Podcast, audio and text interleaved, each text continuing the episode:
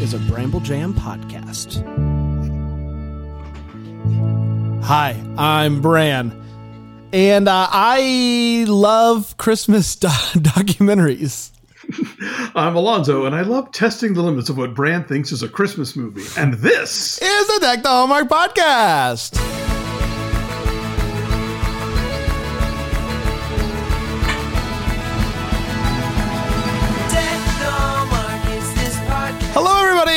Welcome to another Monday, uh, another uh, installment into the 25 weeks of Christmas movies.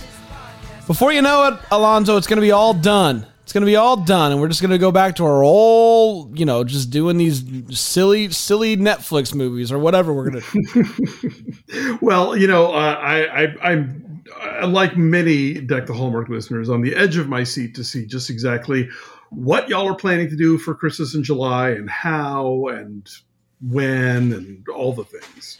Well, aren't we all, Alonzo? Uh, I uh, I don't know when the Christmas in July schedule normally comes out, but uh, that'll help us in our in our planning.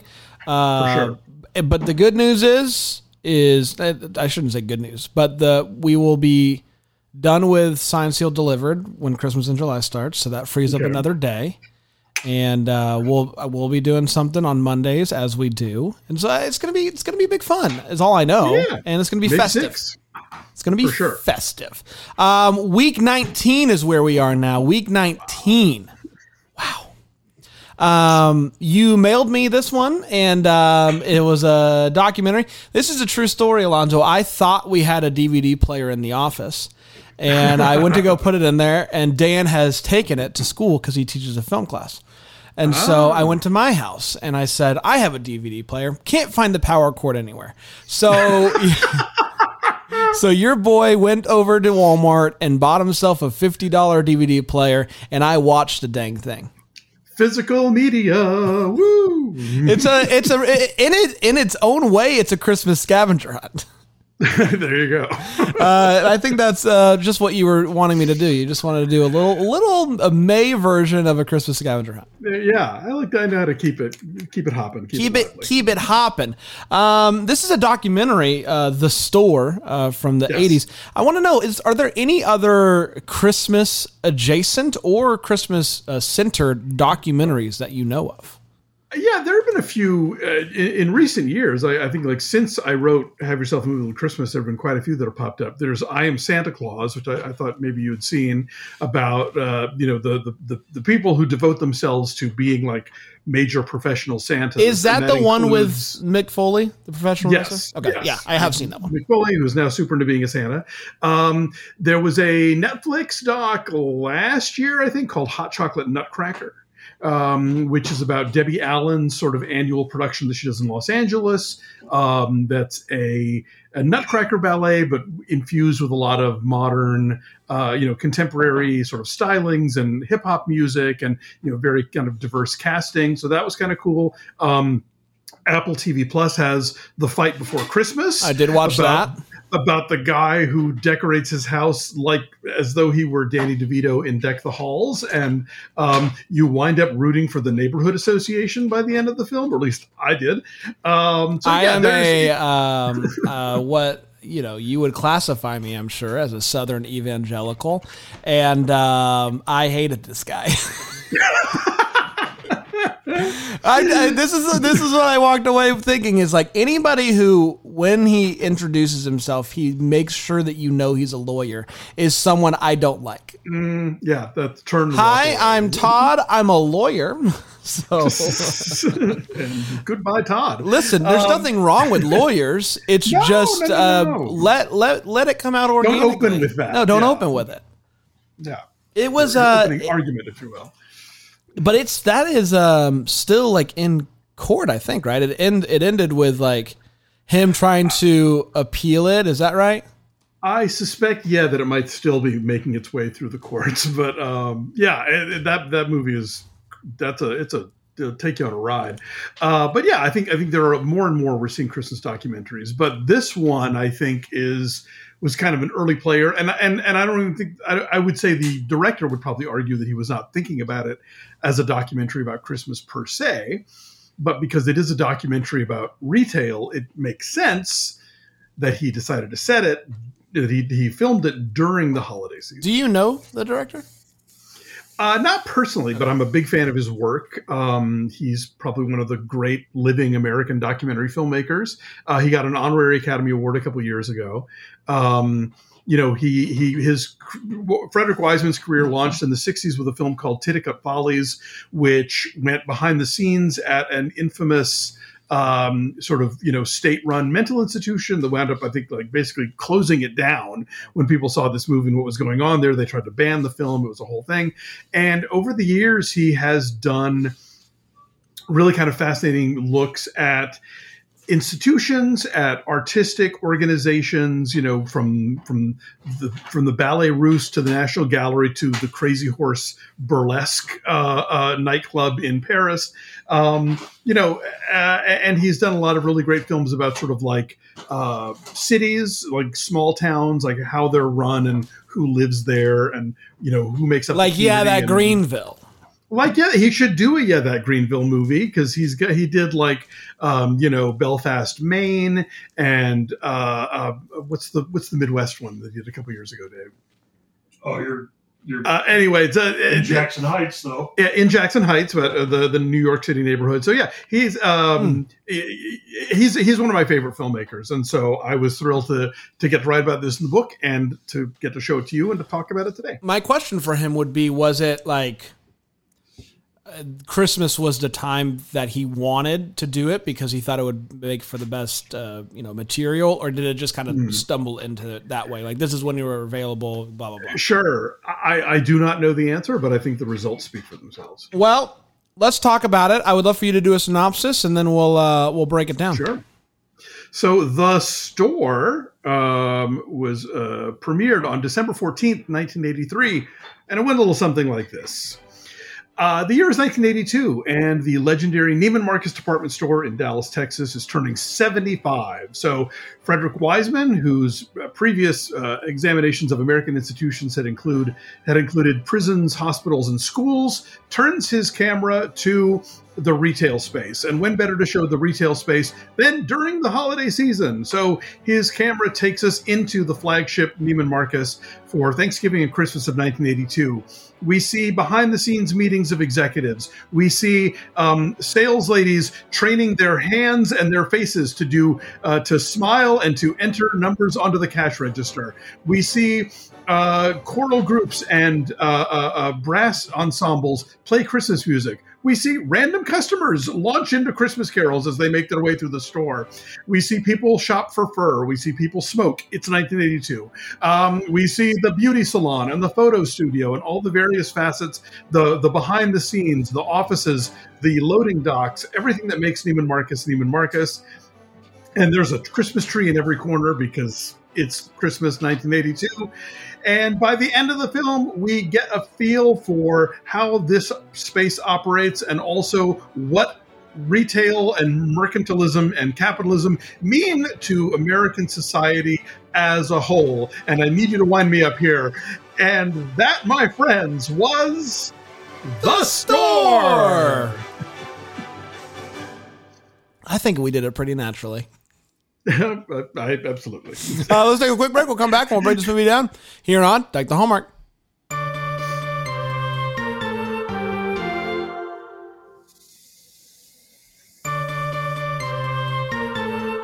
Yes, we are back and we are talking about The Store, the uh, first and I'm assuming only documentary that we will be doing during the 25 weeks of Christmas movies. Let's talk about it. Alonzo? Yep. Yeah, so um, this was, I think, my first my first Wiseman, um, but you know, it definitely he is. This is a documentary filmmaker that I, I, I you know, I, I, kind of feel like you have to sort of let people know what they're in for when they see one of his movies because you know we're used to the standard documentary format, which is like interviews with subjects talking to the camera and you know, uh, identifying who they are at the bottom of the screen and, you know, montages of different things and, you know, a, a, score that has been put on it. And Wiseman doesn't do any of that stuff.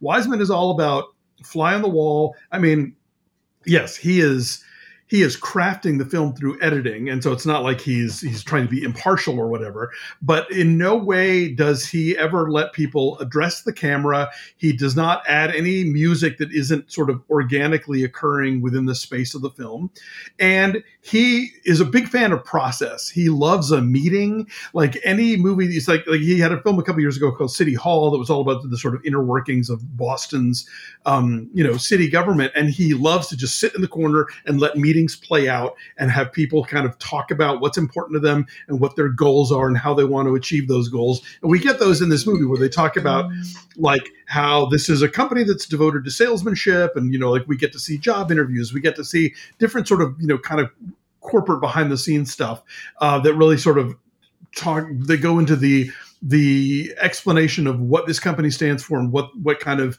face they want to show to the world. Um, so yeah, I just I, I think that that it's it's it's just a really fascinating documentary about if you're a fan of process and how things work and why things work the way they do this is this movie really gives i think a full picture of this kind of legendary department store and and how it how it all it gets put together stem to stern. Uh, how how did you uh, how was this for you? Well, I want to know what uh for what do you what do you think I thought of this? What does your gut say? Of everything you know about Bran, what do you what do you think?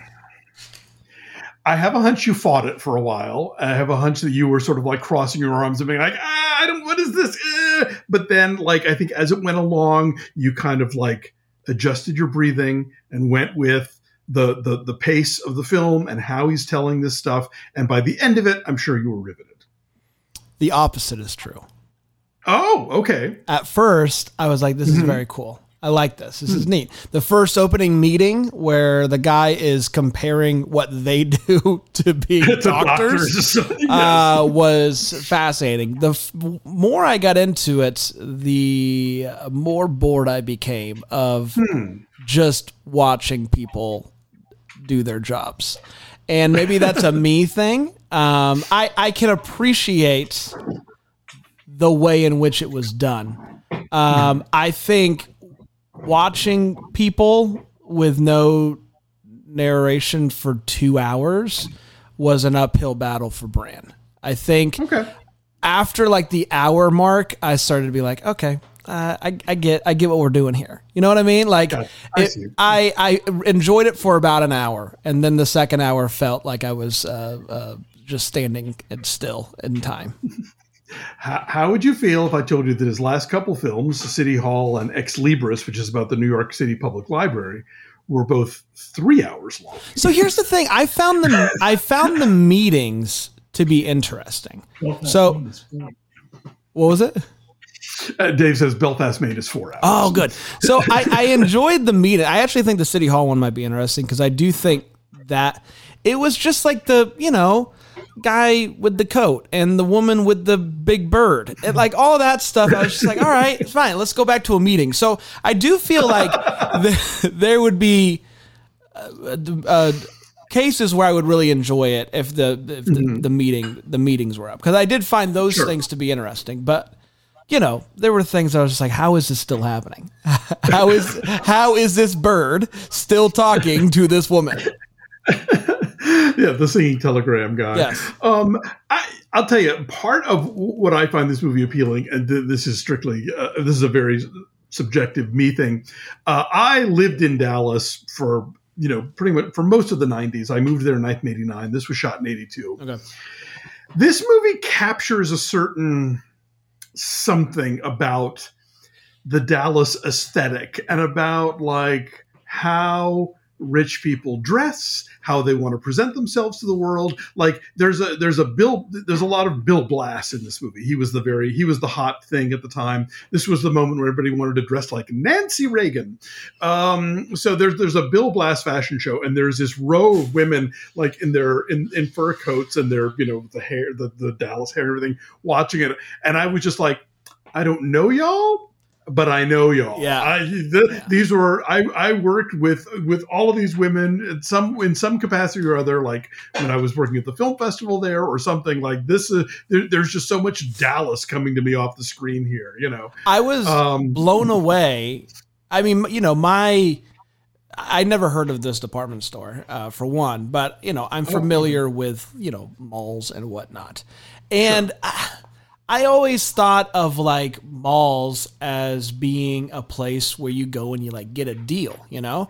This oh. like I was blown away at the amount of money that like was being thrown around, like hundreds. This is a high, this is a high end uh, department store. hundreds and of thousands of dollars on jewelry, like just Yeah. on a plate. In 1980, in 1982, I know. I couldn't believe it. I couldn't believe that someone would spend that amount of money on Christmas. Like it would that part of it was like insane to me. Like these fur coats, like just Right. crazy. Crazy amount of money. And I guess I like just like I didn't see it coming. I didn't I didn't Yeah. I- mean, the, the other thing about Dallas, like I, when I moved there in '89, they they had just sort of popped the oil bubble, Uh-huh. uh, and and so like people who had had like crazy amounts of money to spend were not in that position so much anymore. But in the '80s, this is when like the TV show Dallas was on. This is when oh, like oil Dallas. prices were sort of skyrocketing. So it was like. It, it, it was it was a very kind of you know like there was a lot of money there and a lot of of if, if, I don't know if you've ever seen the movie Giant with Mm. uh, Rock Hudson and Liz Taylor, like that by the end of that movie, like when when they all become rich with oil, like everybody is just suddenly they're all wearing fur coats, even though it doesn't get that cold in Dallas really for much of it. But you know everybody's got a fur coat anyway, um, and and so it is this. There's a level of of ostentation going on there, and I I love the interactions where like the women who were regular customers, how they would get kind of fawned over and complimented and sort of like sucked up to by the by the the the the the the, the clerks and stuff. Um, There's one where one of the ladies is being fitted for a dress or something like that, and yeah, they like um, like they tell her like how great she looks, and then she comes Yeah. back with, "But I want like this," and they just like switch immediately. Like, "You're right, actually. Let's talk yeah. about." Oh yeah. What? sure. Put it on sideways if that's how you want it. Great. I I think you're actually right about that. Yeah, I I found the sales side of it interesting. Like Mm-hmm. it was like I don't know, like it was like these are true salesmen and saleswomen. Yeah. Like Oh yeah. selling stuff. Like it was just interesting to just like I I think in my mind I was thinking mall. And so it was like Oh, gotcha. you know, Okay, yeah. these are people that have a list of regulars that they're calling and trying to get them Yeah. to come in for their it's like that side of it was very interesting. Yeah, Neiman, Neiman Marcus has always been like the the the poshest, the most expensive, the most you know la di da, and that's been their selling point. Like you know, you know, I think there's even a meeting where they talk about like we're not here to offer people you know sales Right. that it's not you know well we will mark stuff down but we're but we're not here to get have people to come shop for discounts we're here for the for this total experience of the whole of what Neiman Marcus is about you know um and and so yeah that that in itself i think is kind of dates the film in the way that the the furs and the cigarettes do you know because so many of those high end departments are barney barney's no longer exists. Uh, i mean neiman's really isn't you know i think they've filed for chapter 11 once or twice you know? So it's it, these are kind of harder things to to pull off. Although like for example, there's a mall here in you know south of me in like you know the Long Beach area called South Coast Plaza, and one mall it, it, it's literally it's two malls connected by like a, a, a walking bridge. Mhm. and one of them is super high end. Like they've got an hermes store and they've got a pucci store and a gucci store and like all these like high high end designers. And then you walk that bridge to the other side it's like oh that's where the sporting goods store and the hallmark shop and the you know the other stuff is. So it, it, they, they somehow managed to like juggle both of those things. One thing I was I didn't expect, I think, and maybe it's just my naivete on like what it was like in the 80s, but like in the executive room, I was surprised to see um like that there were women like talking and there was a woman of color in the room as well. And I expected it to be very I think just thinking of the early 80s, I was like this is going to be very like the the guy the guys club type of thing and I was interested to see some of that in these meetings.